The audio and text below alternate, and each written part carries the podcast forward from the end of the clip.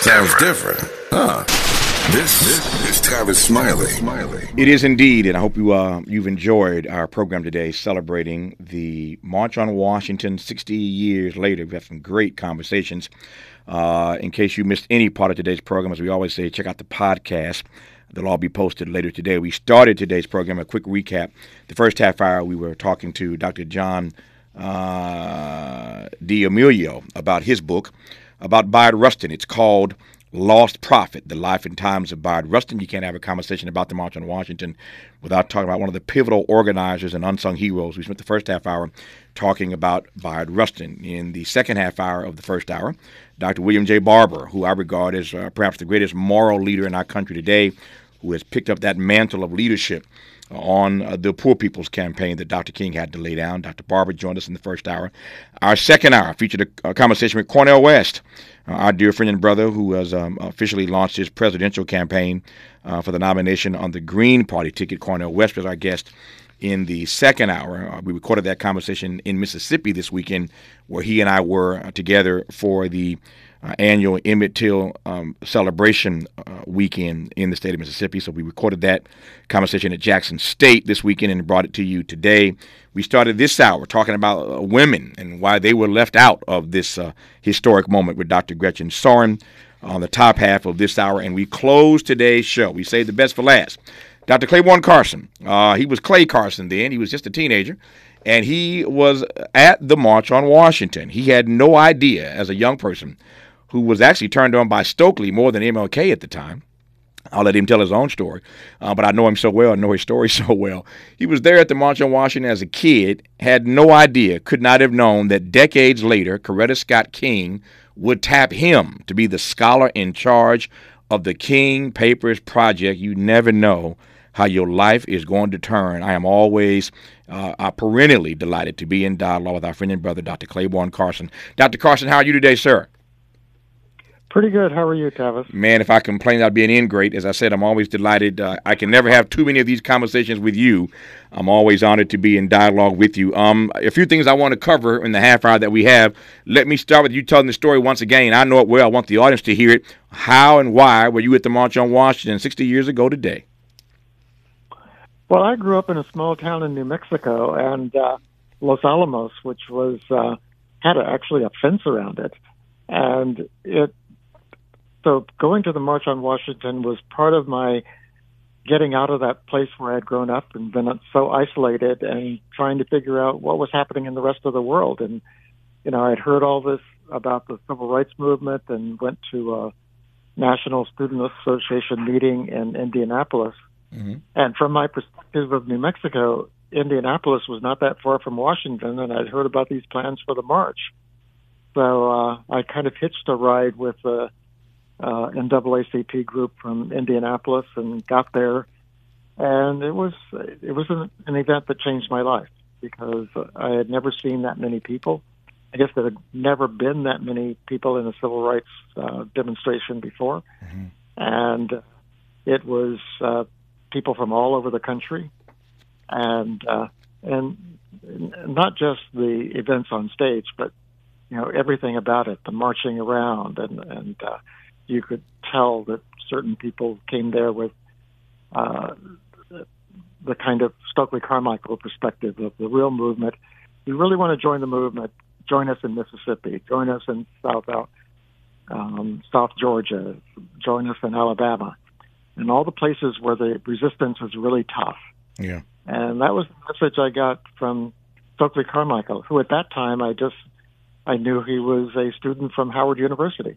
Yeah. And we were both students at, at this meeting trying to get them to, uh, trying to get the student organization actually to say, we strongly support the march.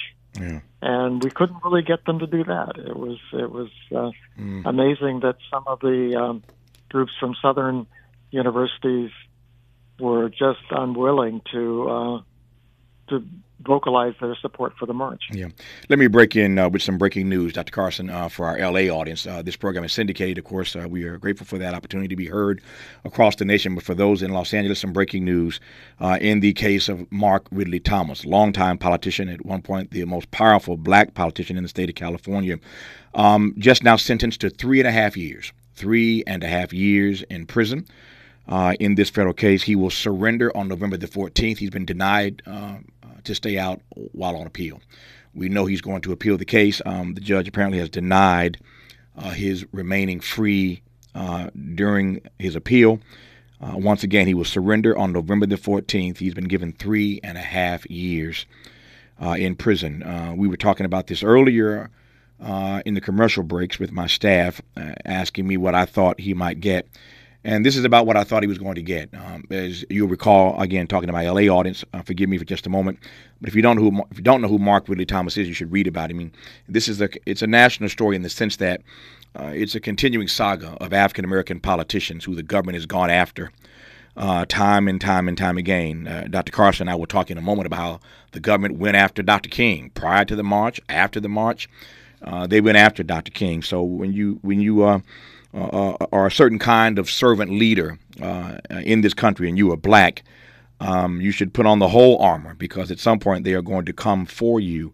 Um, so once again, uh, Mark Ridley Thomas, a longtime politician in the state of California, uh, sentenced to three and a half years of prison time, uh, will surrender on November the 14th, uh, which means that he will not be allowed to stay out while this case is on appeal. Uh, the probation department, to show you how they do black folk, the probation uh, department in this case recommended an 18 month sentence. They recommended 18 months. The prosecution insisted and demanded on six years.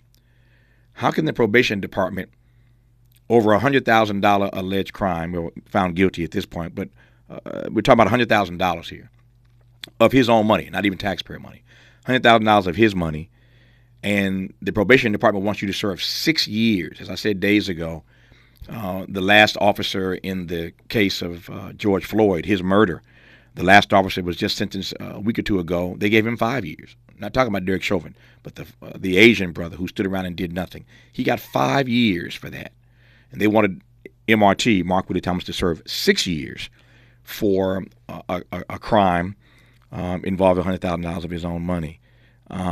And for that, uh, the judge sort of split the difference, which we thought, I thought she might do. So it's not six years, it's not 18 months, three and a half years. Uh, once again, um, surrendering to start his sentence on uh, November the 14th. He will not be allowed to stay out on appeal. So there's the breaking news for the LA audience and for those around the country who know Mark Ridley Thomas. Again, it's been a huge story, even uh, on the national front. Um, there's the update on the Mark Ridley Thomas case. Uh, stay tuned in Los Angeles to, to, my hometown station, KBLA Talk 1580, uh, to Areva Martin's show. Um, she'll be covering this, I'm sure, in great detail. Um, tomorrow morning, Dominique DiPrima's show, First Things First. So, again, for KBLA listeners in Los Angeles, uh, a great deal more to come throughout the day, uh, tomorrow, and the days ahead about what this means, um, given um, that the sentencing of MRT is now official. When we come forward, we'll continue our conversation with Dr. Carson, and as I said, get into some conversation about uh, the way King, in fact, was targeted in his lifetime. I'm not comparing MRT to MLK. I'm just saying that when you're a black person and you love and serve people, um, there are moments where you uh, have to be prepared for them to come for you. We're celebrating the 60th anniversary of the March on Washington with Clay Carson on Tavis Smiley. What's your quarrel with the world? You're listening to Tavis Smiley. Ready to re-examine your assumptions and expand your inventory of ideas? More of Tavis Smiley coming your way right now. Dr. Carson, we um, look back on Dr. King 60 years ago to this um, great speech. Uh, my view is, uh, knowing his uh, work um, better than most, not as good as you, my, my view is that that's not even his greatest speech, even though it's regarded that way. Um, there are a lot of other things I'd, I'd, put in competition with I Have a Dream, although he was amazing that day. 60 years ago, a day he killed it. But I wonder if you'd say a word, though, about the way that King is just one of a long line of politicians uh, who are uh, who are attacked for their beliefs, and they, they locked Martin up and uh, spied on him, did all kind of things to Dr. King. And so it's important, I think, as we look back on this day, uh, to not just celebrate the speech, but to look at him in a in a 360 sort of way, and to see all that he had to endure beyond this great speech he gave six decades ago today. Well, one of the things that comes to mind is that there was always this battle going on between uh, the establishment, the, the politicians in power at that time, and and the movement. Mm-hmm. You know, the March on Washington was not just a march; it was a march for jobs and freedom, mm-hmm. and it was it was mobilized by Bayard Rustin, who was always under uh, FBI attack. Um, A. Philip Randolph um, had tried to do a similar kind of march, not back in the 1940s. Um, and, and of course, Martin Luther King, at the end of his life, what was his last campaign? It was a poor people's campaign to bring people to Washington, not just to march, but to stay there until something was done about the economic of American society.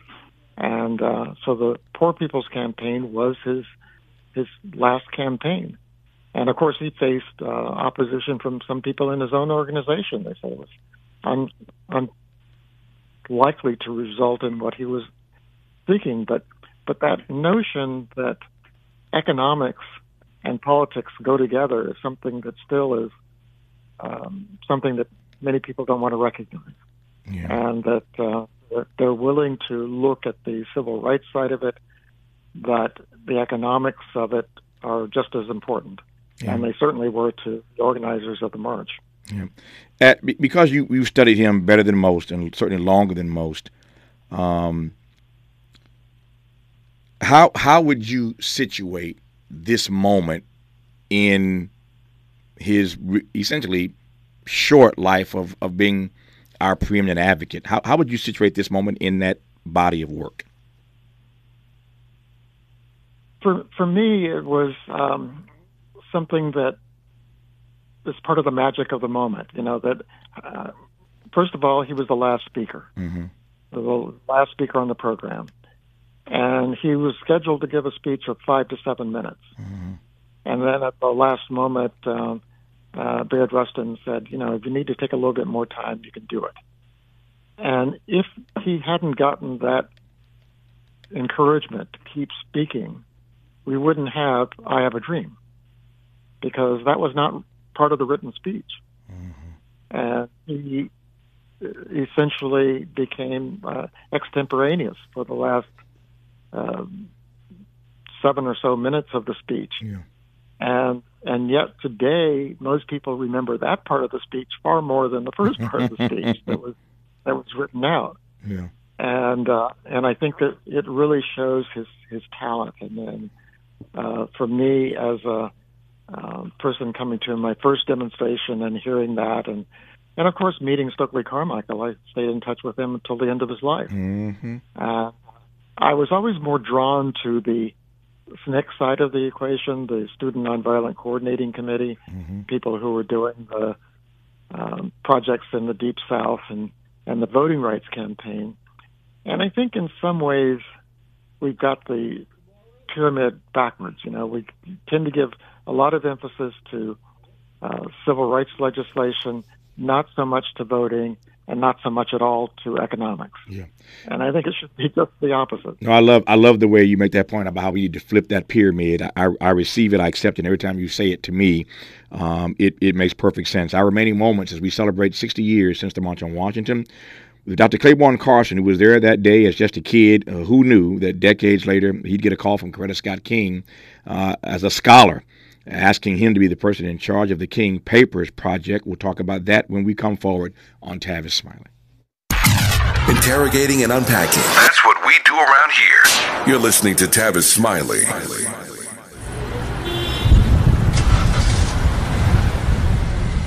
What's up, party people? It's your favorite MC's favorite rapper, MC Lyte, here. And we're celebrating 50 years of hip hop, authentically powered by Cadillac. And we're going to take it way back to where it started. It was only fitting that hip hop began with teenagers at a back to school jam in the rec room of a South Bronx apartment complex by an 18 year old brother. By the way, I'm also sure he had a Cadillac parked outside. He noticed the energy on the dance floor when he switched between two turntables, extending the beats, repeating the breaks, and never losing the rhythms. And that was the birth of hip hop. And from that moment, it took off. For more on how Cadillac is celebrating hip hop's 50th, visit Cadillac.com forward slash audacity. We boldly go where no man has gone before. Boldly taking talk radio where it has never gone before.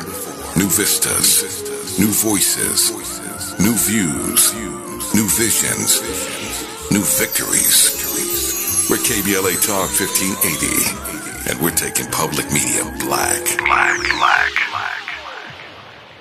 What make you? Yeah. yeah. The California Crusader newspaper would like to thank all of our subscribers for their support throughout the years, proudly serving the South Los Angeles and South Bay areas for more than 40 years. The California Crusader is a multicultural, black owned, adjudicated newspaper that focuses on providing newsworthy information to the people in our community. We're constantly looking for ways to assist businesses in our community to connect with our subscribers. We provide low cost, effective ways to promote your business with our reasonable and affordable advertising rates. You can participate by suggesting, sharing, and submitting your stories on the California Crusader newspaper community share Facebook group page or visit our website at cal-cruise-news.com. That's calcruisenews.com. Then click on the Submit Now button located on the top right corner of the homepage or text CCN to 42828. Again, text CCN to 42828. The California Crusader newspaper, working together to build a better community for our future. Subscribe today. Today. Meet Joe A, Hi. Joe B, Hello. and Joe C. What's up? Three everyday Joes perfecting their banking with Chase. Joe A is locking his lost debit card with the Chase mobile app. Joe B is cruising toward his new ride with AutoSave. And Joe C's Chase banker is helping him budget to go back to school. Tools that help protect. Support for what's next. One bank that puts you in control. Visit chase.com slash checking. Chase, make more of what's yours. Chase mobile app is available for select mobile devices. Messaging and data rates may apply. JP Morgan Chase Bank and a member FDIC. Who do you trust to get at the truth? Tavis Smiley. Smiley. Smiley. That's who. The conversation continues right now. Dr. Carson, uh, you you've done such um, such brilliant work uh, as a scholar over the course of um, of your uh, career, ongoing, of course, at Stanford. I could have talked to you about Bayard Rustin, given the book you've written about that. So many things I could have uh, uh, engaged you in dialogue about, but I didn't want to do this three-hour program today without having your voice as a part of it. Celebrating 60 years um, since the March on Washington, six decades ago today, uh, August 28, 1963. But the part of your story that I just it just tickles me every time I think about it. And uh, you know, you know me. We've had so many private conversations and dinners, but just the juxtaposition of you being a kid at the March on Washington, just a kid, and decades later in your career, Coretta Scott King calls you and asks you to be in charge of the King Papers Project. For those who don't know the story, at first you demurred. You didn't want to do it. You kind of reminded me of Martin. He didn't want to be the leader of the bus boycott in Montgomery. At first, you told Coretta Scott King no a couple times, but you finally came around and agreed to do it. But what do you, all these years later, how do you read at this point in your life that that com- that, those two things, those two dots, being at the march and then being asked by her decades later to be in charge of her husband's papers? Well, it just shows that I sometimes when I say maybe not, I really should be saying, yeah, I'm very proud to do it. Because uh, you know I, I've learned I've learned so much, and and uh, you know my my inclination was to uh, initially to study SNCC and, and see the movement from the bottom up, but looking at the movement from Martin's perspective has been so enlightening to me, and and it's it's just amazing in a, in a sense uh, that of all I was a stranger at the march, mm-hmm. and yet in this sense I've gotten to know hundreds of the people who were at the march, mm. and interviewed many of them, and uh, and I think that that that to me is the most remarkable thing, not just Coretta. Um, but you know, her, she was an important individual because Sure. one of the things I found out about her is that she was an activist before she met Sure. Martin, Sure. Yeah. and uh, that that has always, Yeah. uh, you know, a phenomenal person, and I, I'm really glad that uh, we had those decades to work Yeah. together and produces papers. I got 30 seconds here. I'll give it to you right quick. Um, what, to your mind, is the enduring legacy of this uh, iconic march 60 years ago today? I think the legacy is that movements start out with individual action. Mm-hmm. And, uh, you know, when you look at something like Black Lives Matter, it's the same thing. Mm-hmm. You know, you have discontented people, and as long as they're isolated, they're not very powerful. Yeah. And then at some point, they begin to march. They begin to become a movement. Yeah. And that whole process is something that is is almost magical in the sense of yeah.